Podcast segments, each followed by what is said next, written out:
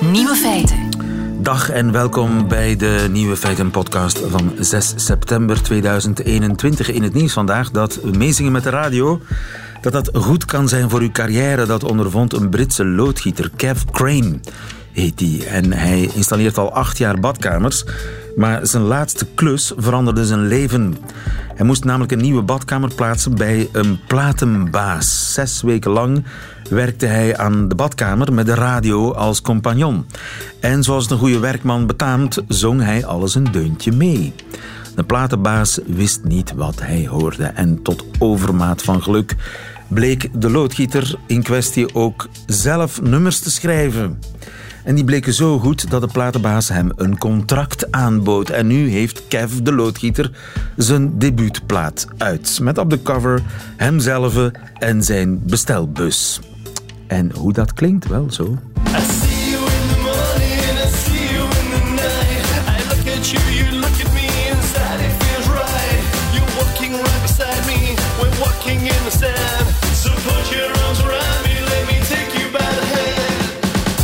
Badkamers zijn beter. De andere nieuwe feiten vandaag. Eén kans op drie dat u last heeft van misokinesie. De Chinese overheid verklaart de oorlog aan de boybands. Transvrouwen hebben drie keer meer kans om te overlijden dan andere vrouwen. En in Frankrijk zijn er op dit ogenblik een dertigtal kandidaat-presidenten. De nieuwe feiten van Juvan Castile, die hoort u in haar middagjournaal. Veel plezier.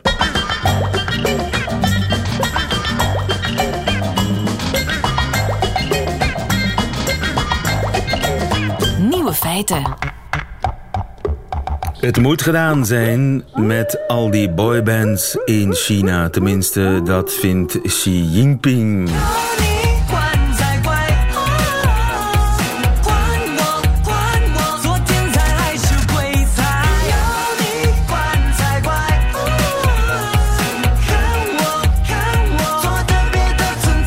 Vera de Vos, goedemiddag. Ja, goedemiddag. China-kenner van VRT Nieuws zit hier mee te wippen. met, uh, hoe heet deze boyband? Uh, ik denk dat het TNT is. Wat weten we van TNT? Dat zijn uh, zeven mooie jongens, lieven, allemaal rond de 17, 18 jaar oud. Die, ze hebben in, in 2019 zijn die gedebuteerd en die hebben intussen het Chinese record verbroken voor het grootste aantal verkochte fysieke albums. Hoewel natuurlijk in China intussen ook alles vooral online wordt beluisterd. Ja. Maar die zijn dus Oké, okay, en we worden hier intussen overspoeld door de Chinese boybands, net als uh, China zelf.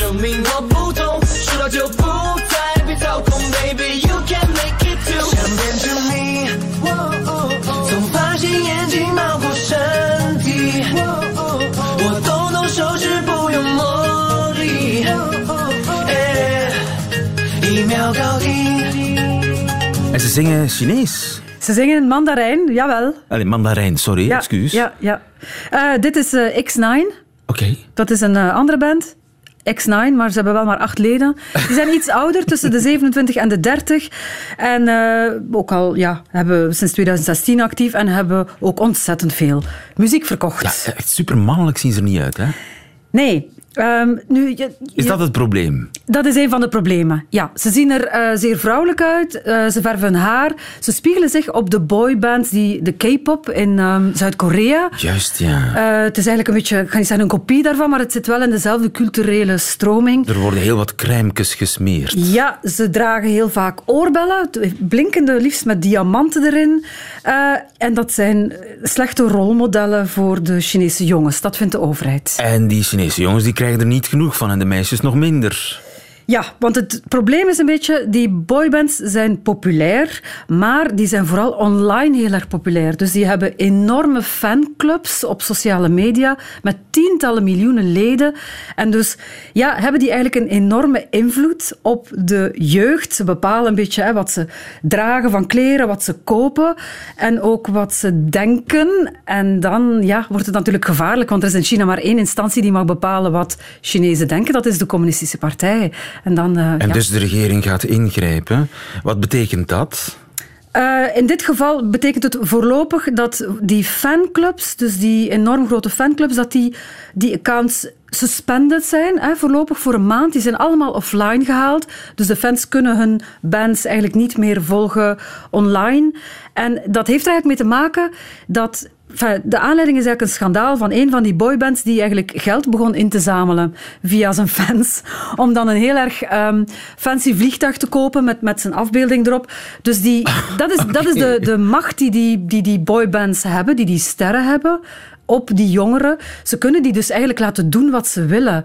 En dat vindt de overheid zeer gevaarlijk. Ja, en dat is misschien ook zo. Dat, ja, wellicht wel. Um, maar ja, het is natuurlijk geen alleenstaand geval. Hè. We hebben een hele reeks van dit soort maatregelen gehad. Dit is nu de laatste.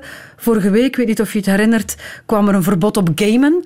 Wat dan uh, opium voor de jongeren, opium voor de jeugd werd Juist, genoemd. Er, uh, er is een trend in China om ja. jongeren moeten echt massaal heropgevoed worden. Zo lijkt het wel. Ja, ze moeten goed opgevoed worden. Dus al die... Althans, dat beweert de Chinese overheid. Dat beweert de Chinese overheid. Dus al, die, al dat lichte, wulpse entertainment, eh, bijvoorbeeld ook karaoke, ligt ook aan banden in China. Er is een hele lijst bekendgemaakt. Karaoke is super populair bij de jongeren, bij, bij alle Chinezen eigenlijk. Een hele lijst met nummers die niet meer mogen afgespeeld worden in die karaoke-tenten, omdat de teksten niet eh, juist zijn. Uh, reality shows zoals The Voice en Idol, ook allemaal verboden.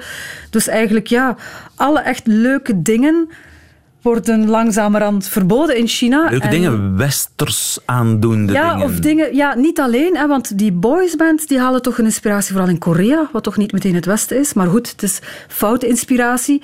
En dus, wat komt er in de plaats? Het Xi Jinping gedachtegoed, dat vanaf uh, dit schooljaar, vanaf de lagere school ja, bij de kinderen er wordt ingedramd, laat ons maar zeggen. Goede gedachten, uh, positieve energie, liefde voor het moederland China, um, al dat soort dingen. Folklore muziek. ja, ro rode liedjes. Rode, rode liedjes. Ja, de, de, de, oude, ja, de soort, de, ja, de oude operas. En je krijgt een beetje het idee, dus Xi Jinping Xi Jinping noemt het zelf China's National Rejuvenation, de verjonging van China. Maar eigenlijk kijkt hij vooral naar het verleden. Dus hij wil terug een China waar mannen mannen zijn, waar vrouwen hun plaats kennen. En dat is achter de man, thuis, bij de kinderen, want de vrouwen moeten terug meer kinderen krijgen. En waar iedereen hetero is. Dus dat is eigenlijk het nieuwe China wat Xi Jinping in zijn gedachten heeft. En ja, hij heeft behoorlijk veel macht in China om te proberen dat effectief te creëren. Ja, maar ik kan me voorstellen als je dan fan bent van zo'n uh, TNT of uh, X9 en van de ene dag op de andere word je van je idolen afgesneden. Ja, dat dat sporen nalaat, dat, dat pik je toch niet zomaar, of wel? Ja, je hebt in China niet zo heel veel keuze. Er is natuurlijk wel wat ja, hoe zal ik het zeggen, wat tegenstand. Bijvoorbeeld bij die, die gamingmaatregelen van vorige week. Hè, toen er werd gezegd, jongeren mogen alleen nog gamen op vrijdagavond van 8 tot 9, op zaterdagavond van 8 tot 9. Heel erg strikt. Was er iemand die online zei, ja, binnenkort gaat de partij ook bepalen wanneer we naar het toilet mogen gaan en wanneer we moeten eten. Dat was maar dat een heel gedurfde uitspraak. Dat was een zeer gedurfde uitspraak. Wordt natuurlijk meteen on, offline gehaald. En de persoon die dat heeft gepost neemt een risico. Want in China ben je niet anoniem op het internet. Dus elke account op sociale media is gekoppeld aan je identiteitskaart. Ja. Dus de overheid kan altijd achterhalen wie die comment gepost heeft. Dus protest is uh, niet zo makkelijk. Maar uh, ik zeg het, er blijft niet zo heel veel leuks meer over in China, behalve gaan eten. Dat mag nog altijd. Gaan eten mag nog. Kunnen we spreken van een soort nieuwe culturele revolutie? Of uh, is dat een te zwaar ja, woord? Daar begint het een beetje op te lijken, in die zin dat het uh, inderdaad over cultuur gaat. En je hebt natuurlijk de, de klassieke cultuur, hè, de films. En hè, wanneer is er nog eens een echt goede film uit China gekomen? Ook alweer even geleden. Literatuur, dat is allemaal al lang gecensureerd, maar dat had te maken met politiek, hè, met politieke ongepaste thema's of uitspraken. Maar nu krijg je heel die populaire cultuur, die zich ver afzijdig houdt van politiek, maar die toch nu ook wordt aangepakt, omdat ze ja, te licht zijn en te wuft en te... Ja. ja, fout. Fout, fout, fout. De teugels moeten strakker in China. Dankjewel voor deze zeer verhelderende uitleg. Veerle de Vos, goedemiddag. Nieuwe feiten. Coucou de France. Met Alex Visorek. Een coucou de France, maar ook eh, de nieuwe feiten uit Frankrijk. Waar zijn de Fransen mee bezig? Niemand die dat beter weet dan uh, mijn collega en onze landgenoot in Frankrijk ja. bij Radio France, Alex Vizorek. Goedemiddag, Alex. Goedemiddag, lieven. En wie wordt de volgende president van Frankrijk? Dat is de vraag die ons een groot deel van dit seizoen zal boeien. Binnen ongeveer 200 dagen stemmen de Fransen. De campagne is gestart en de enige zekerheid is dat het vrij onzeker zal zijn. Momenteel zijn er een dertigtal kandidaten die zeker zijn dat ze een perfecte Franse president kunnen worden. Heel veel dus. Maar het betekent ook niet dat al die kandidaten op het stembiljet zullen belanden. Sommigen moeten eerst een primaire winnen, dat is een verkiezing van een partij. Mhm. En dan kan je pas officieel kandidaat worden als je 500 aantekeningen van burgemeesters in 30 verschillende departementen kan verzamelen. Er zijn veel burgemeesters in Frankrijk, hè? heel veel burgemeesters. Duizenden. Ja, eh, het, het werd eh, beslist in de jaren 70 om te vermijden dat om het even wie kandidaat kon zijn en het imago van de republiek zou uh, verpesten. Maar ik zal dus even proberen om de keuze waarover de Fransen staan samen te vatten. Dat is Heel simpel. Uh, bij de Groenen heb je vijf kandidaten, vijf. maar de Groenen houden niet van uh, Dus ze zullen ze in de volgende weken één van de vijf kiezen om maar één kandidaat te hebben. Oké, okay, dat is de groene kant. Ja, dat zijn de groene. Eén van de kanten. De, de kleine extreemlinkse partij dromen ervan om uh, sterk te staan met een unieke extreemlinkse kandidaat. Maar dat was niet de mening van Jean-Luc Mélenchon, de enige politicus die op meerdere meetings tegelijk kan zijn. Comme Marilyn Monroe ici, Jean-Luc Mélenchon aura l'air aussi vrai que nature à Paris ce dimanche. Physiquement présent à Lyon, son hologramme sera retransmis sur la scène parisienne. Okay, met holograms is tegelijk in meerdere. Ja, wow. de alomtegenwoordige Mélenchon heeft dus beslist dat hij de beste keuze is van extreem links. Iedereen gaat dus solo. Hop, vijf extra kandidaten. Links heb je ook Arnaud Montebourg, een man die zeven jaar geleden dit verklaarde. Je quitte la politique comme professionnel, mais je ne quitte pas l'action politique oui. comme citoyen. Oké, okay, ik voilà. verlaat de politiek als professioneel, maar niet ja, als burger. week kwam hij terug. Ah. La remontada de la France. En 5 ans, 2022, 2027, remonter ensemble la France, nous le pouvons. Voilà. La remontada de la France. In vijf jaar kunnen we Frankrijk herstellen als jullie voor mij stemmen, natuurlijk. En iedereen verwacht nog dat de huidige burgemeester van Parijs, Anne Hidalgo, zich binnenkort als kandidaat voorstelt voor le Parti Socialiste.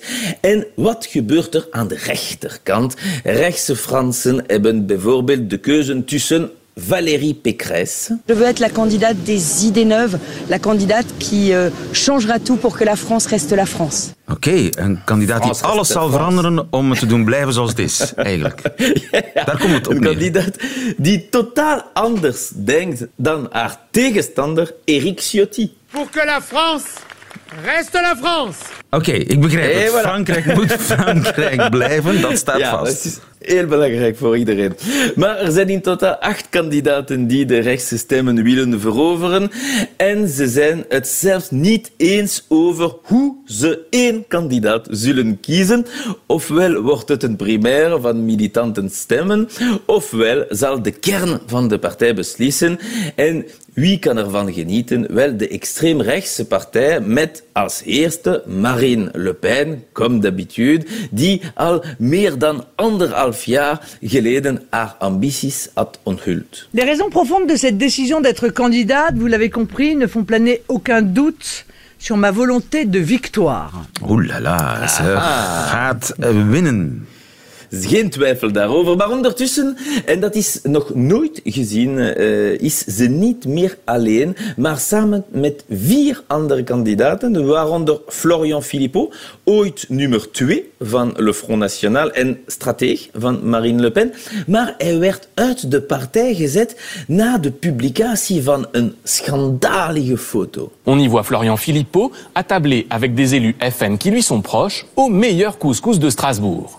Les internautes nationalistes ne digèrent pas cette offense à la choucroute. Ja, de nummer 2 van Front National op heterdaad betrapt bij het eten ja. van couscous. Een aanval op de Elsasser zuurkool. Le Couscous Gate heette het. Okay. Maar hij is niet de, de, gevaarlijkste tegenstander van Le Pen. Alle ogen zijn vooral gericht op Eric Zemmour, een journalist en polemist die dagelijks op televisie verschijnt om eigenlijk haat en discriminatie te verspreiden. Een ideale profiel voor extreem rechts, maar... Pour l'instant, j'observe la situation parce que comme elle est très compliquée, j'essaye d'y de, de, de, voir clair. Uh, hoe moeten we dat vertalen? Ja. Ja, eh, wat je zeker kan vertalen als ik wacht op het goede moment om bekend te maken dat ik kandidaat word. Ja, En uiteindelijk heb je een hele reeks onafhankelijke kandidaten, waaronder mijn chouchou, Jean, La, Jean Lassalle. Jean, Jean Lassalle. De, ja, de zoon des Pyreneeën. De zoon van een Franse herder uit de Pyrenees.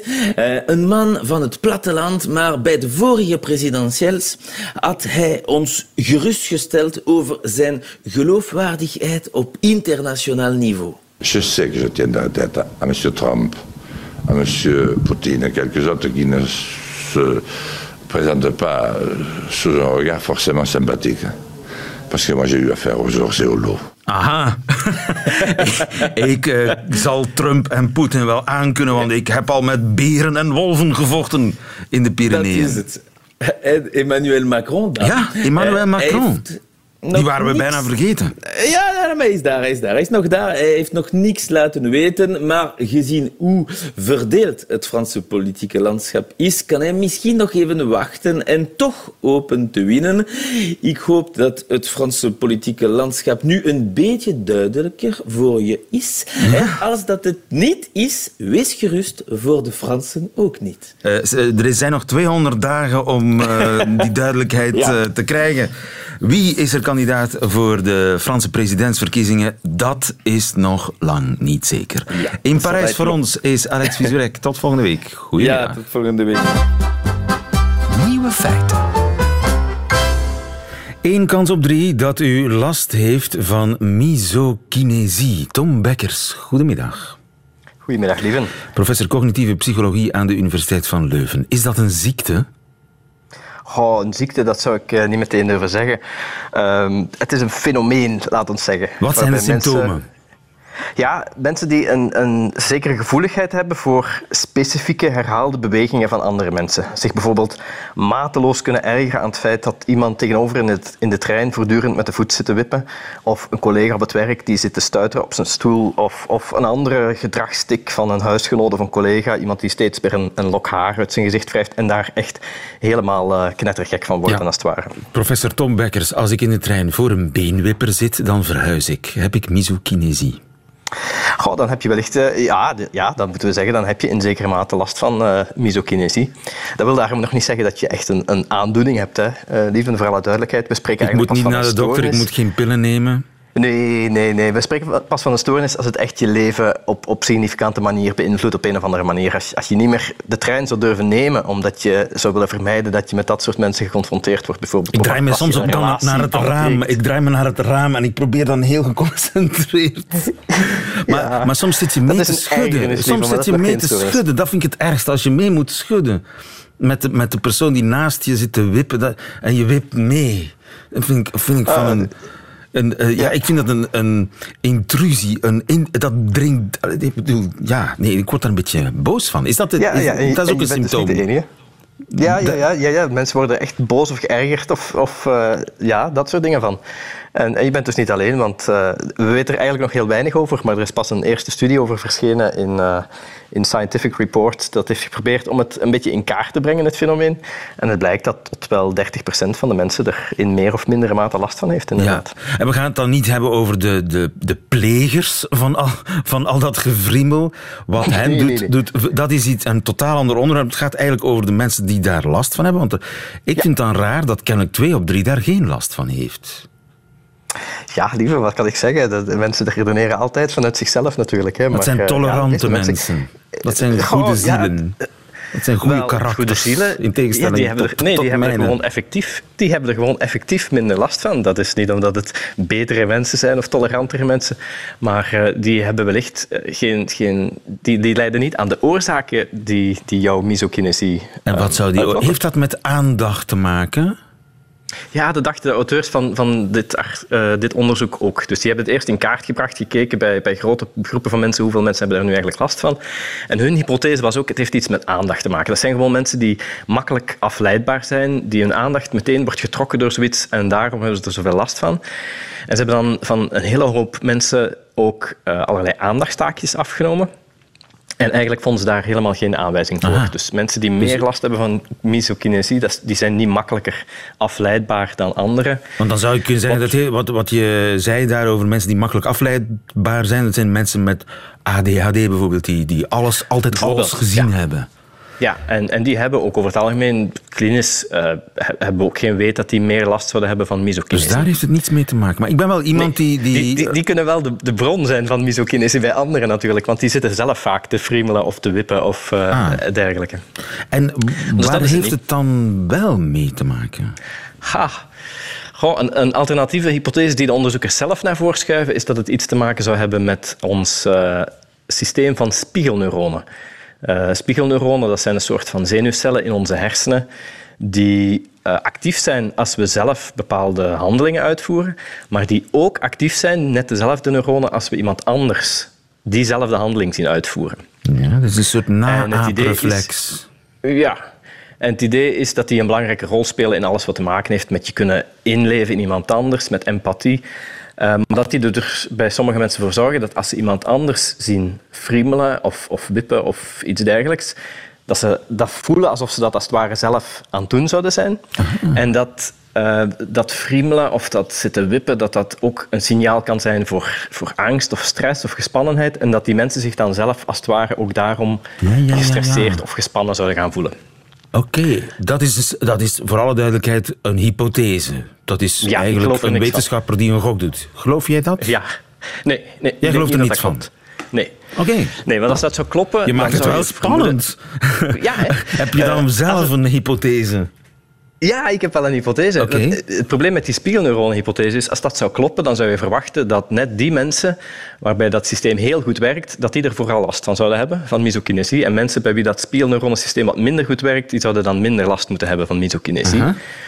Nu, als er één groep is van mensen waarbij dat systeem wellicht, if anything, wat minder goed werkt, dan zijn het mensen met een autisme-spectrumstoornis. En die zouden dan minder misokinesie moeten hebben. Maar dat klopt niet met, met het klinische aanvoelen dat die mensen over het algemeen net wat gevoeliger zijn voor misokinesie. Mensen met een autisme-spectrumstoornis. Dus, we dat zoek, op zoek naar een zijn. betere verklaring. Ja, we moeten op zoek naar een betere verklaring. Als je het mij vraagt, mijn gok zou zijn dat het iets te maken heeft, niet zozeer met ehm, aandacht aan zich, maar met de gewenning van onze aandacht. Wat we in de psychologie habituatie noemen. Ja. Ehm, want onze zintuigen die worden eigenlijk, eigenlijk voortdurend gebombardeerd met informatie de hele dag door. En als we al die prikkels ook de hele tijd zouden opmerken, dat zou doodvermoeiend zijn. En dus om dat op te lossen, is de cognitieve machinerie in onze hersenen er eigenlijk vooral op toegespitst om veranderingen in de omgeving te Juist. detecteren. En dan met name dingen die, die onvoorspelbaar of onverwacht zijn. Mensen die aan de snelweg wonen, die horen hem niet meer. Voilà. Dat is, dat is dat systeem. Omdat ze die Ja, zo gewoon dus- zijn. Ja, als onze hersenen dingen kunnen voorspellen, kunnen anticiperen, dan wordt het weggefilterd en dan merken we het in principe niet meer op. En dus dingen die bij herhaling gebeuren of die niet zo belangrijk zijn, die worden na een tijdje weggeselecteerd. Zo gaat dat met een trein of als je vlakbij een vliegveld woont. Na een tijdje, ik, woon, ik woon vlakbij het eh, vliegveld van Kiewit. Al die overvliegende sportvliegtuigjes, ik hoor ze gewoon niet meer. Maar als er dan iemand op bezoek komt, dan, eh, ja, die, die merken dat meteen op. Juist. En dat zou een verklaring kunnen zijn dat bij sommige mensen dat systeem wat minder goed werkt en dat ze minder goed wennen aan bewegingen en dus bijvoorbeeld ook aan geluiden. Ja, uh, dat, uh, wellicht uh, zit daar wat overlap. Dus we weten bijvoorbeeld dat mensen met een autisme spectrumstoornis dat die een, een minder goed werkend habituatiesysteem lijken te hebben, gemiddeld genomen. Dus die, die wennen minder makkelijk aan voorspelbare gebeurtenissen. Dus wie het last heeft van misokinesie zou ook misofonie kunnen hebben.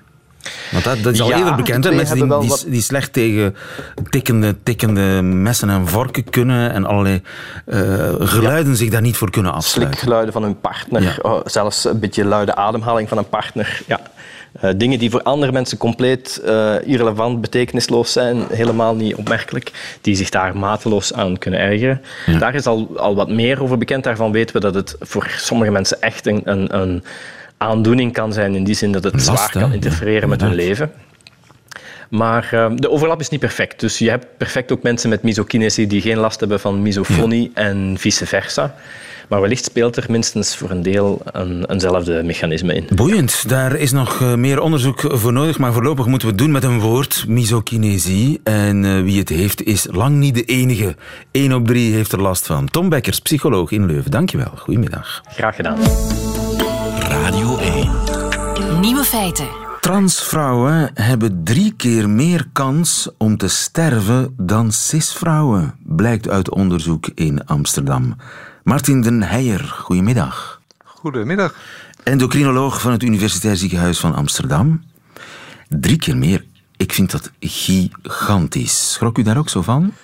Uh, ja, dat is een, uh, best een, uh, een behoorlijk getal, hoewel het niet helemaal nieuw is. Wat wij onderzocht hebben is ook eerder onderzocht en daar kwam dit getal ook. En wat wij vooral onderzocht hebben is of dat ook in de afgelopen tijd naar beneden is gegaan. En is dat zo? Maar er, en maar er blijkt nog steeds een duidelijk verhoogd risico bij transgenders ten opzichte van de algemene bevolking. Ja, want dat, is, dat, dat cijfer, die drie keer meer, dat is het verschil tussen transvrouwen en cisvrouwen. Maar om de een of andere reden vindt u het belangrijker om, om transvrouwen te vergelijken met cismannen? Nou, het gaat niet zozeer wat je met wat vergelijkt, maar wat wij onderzocht hebben is uh, mensen die op volwassen leeftijd in transitie gaan. Uh, en dan hebben men, uh, mannen en vrouwen hebben best een verschil in, in, levensverwachting en ook dus daarmee ook de kans om te overlijden. en dan vinden wij het goed om vooral te vergelijken met het geslacht waarin men wat men heeft toegewezen gekregen bij de geboorte. Oké. En dan, dan is het ook ongeveer vergelijkbaar voor eh, trans mannen en trans vrouwen. Dus trans vrouwen hebben ten opzichte van mannen 1,8 keer meer kans om te lijden. En trans mannen hebben vergeleken met vrouwen ook 1,8 keer meer kans om te overlijden. Ja, dus als je het uh, afzet tegen een geboortegeslacht, zeg maar, dan kom je op 1,8 meer kans op overlijden. Zowel voor trans eh, vrouwen als voor trans mannen. En geldt dat voor alle leeftijden? Uh, ja, het is natuurlijk een, een gemiddelde. Uh, maar je ziet inderdaad dat uh, na de start van hormonen, dat er uh, eigenlijk over de tijd een, een hogere kans is om te overlijden over de, over de hele linie. Ja. En, uh, maar geldt het speciaal voor oudere trans mensen of voor mensen die net een, een transitie hebben ondergaan? Nee, dat geldt dus eigenlijk voor de hele groep. Ja, gelijkmatig gaat het op met de leeftijd. Uh, nu, die mensen hebben vaak zware operaties ondergaan. Die ondergaan langdurige hormoonbehandelingen. Zit daar de oorzaak? Ja, dat is de vraag die wij ons natuurlijk eh, ook gesteld hebben. En wat eh, ook een belangrijke achtergrond is om deze studie te doen. Omdat we ook eh, als endocrinologen vooral geïnteresseerd zijn ook of de hormoonbehandeling daarin een rol speelt. Maar als we kijken naar de oorzaken waaraan mensen uiteindelijk overlijden, dan lijkt dat niet gerelateerd te zijn aan de hormoonbehandeling en ook niet aan de operaties. Wat is dan de mogelijke, wat zijn dan de mogelijke oorzaken? Ja, ik denk, ik denk dat dat heel complex is. Dat het een optelsom is van heel veel verschillende uh, oorzaken. Uh, wat wij zien is dat er een hoger risico is om te overlijden aan longkanker en aan hart- en vaatziekten aan de ene kant. En aan de andere kant ook aan niet-natuurlijke doodsoorzaken, waaronder ook uh, helaas zelfmoord. Uh, en dat geeft denk ik aan dat het zowel te maken heeft met, met leefstijlfactoren, dus algehele gezondheidsfactoren, zoals bijvoorbeeld roken en gewicht. Uh, maar ook met name ook uh, met psychisch welzijn.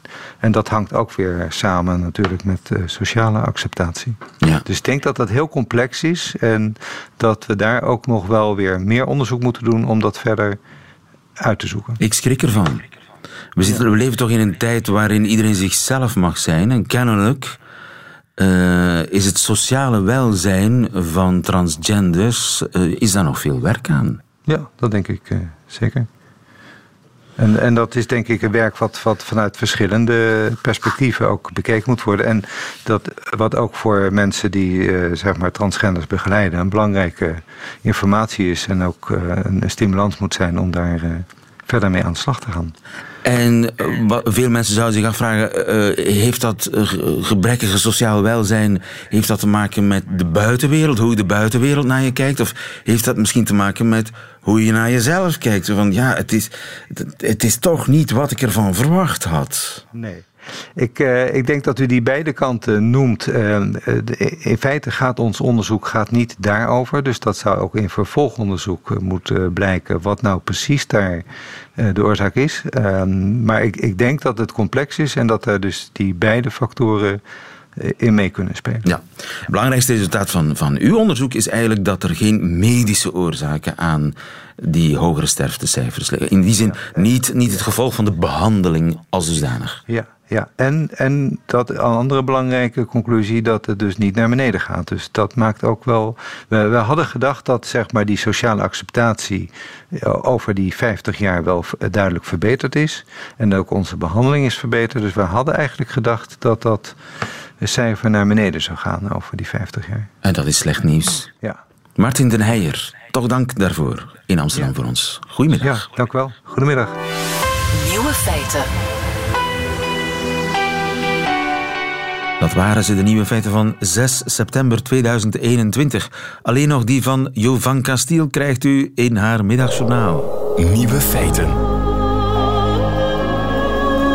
Middagjournaal. Goedemiddag.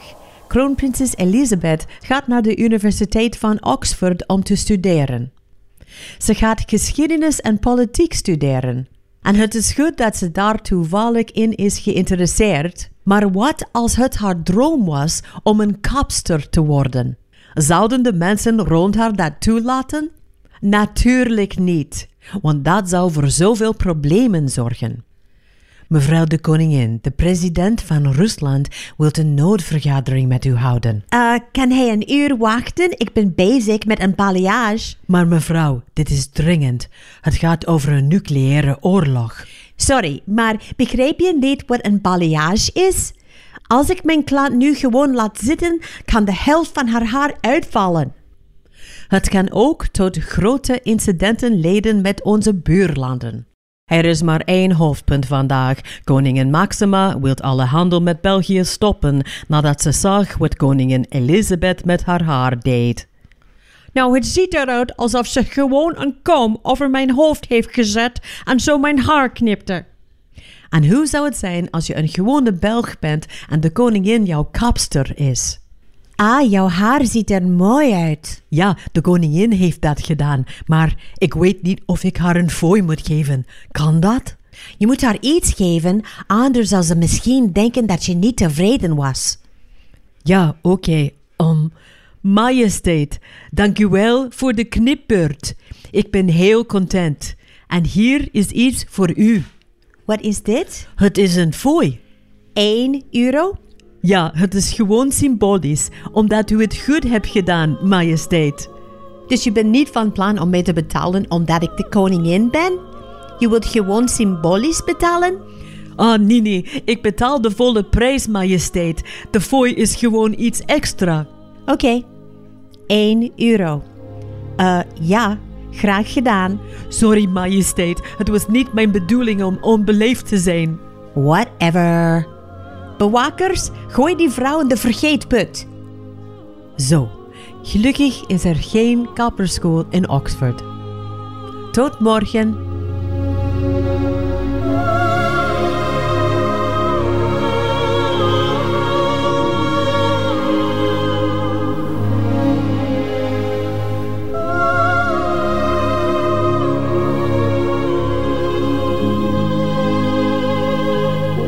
Middagjournaal met en van Jovan Castiel. Einde van deze podcast. Hoort u liever de volledige nieuwe feiten met de muziek erbij? Dat kan natuurlijk via de website of de app van Radio 1. Tot een volgende keer.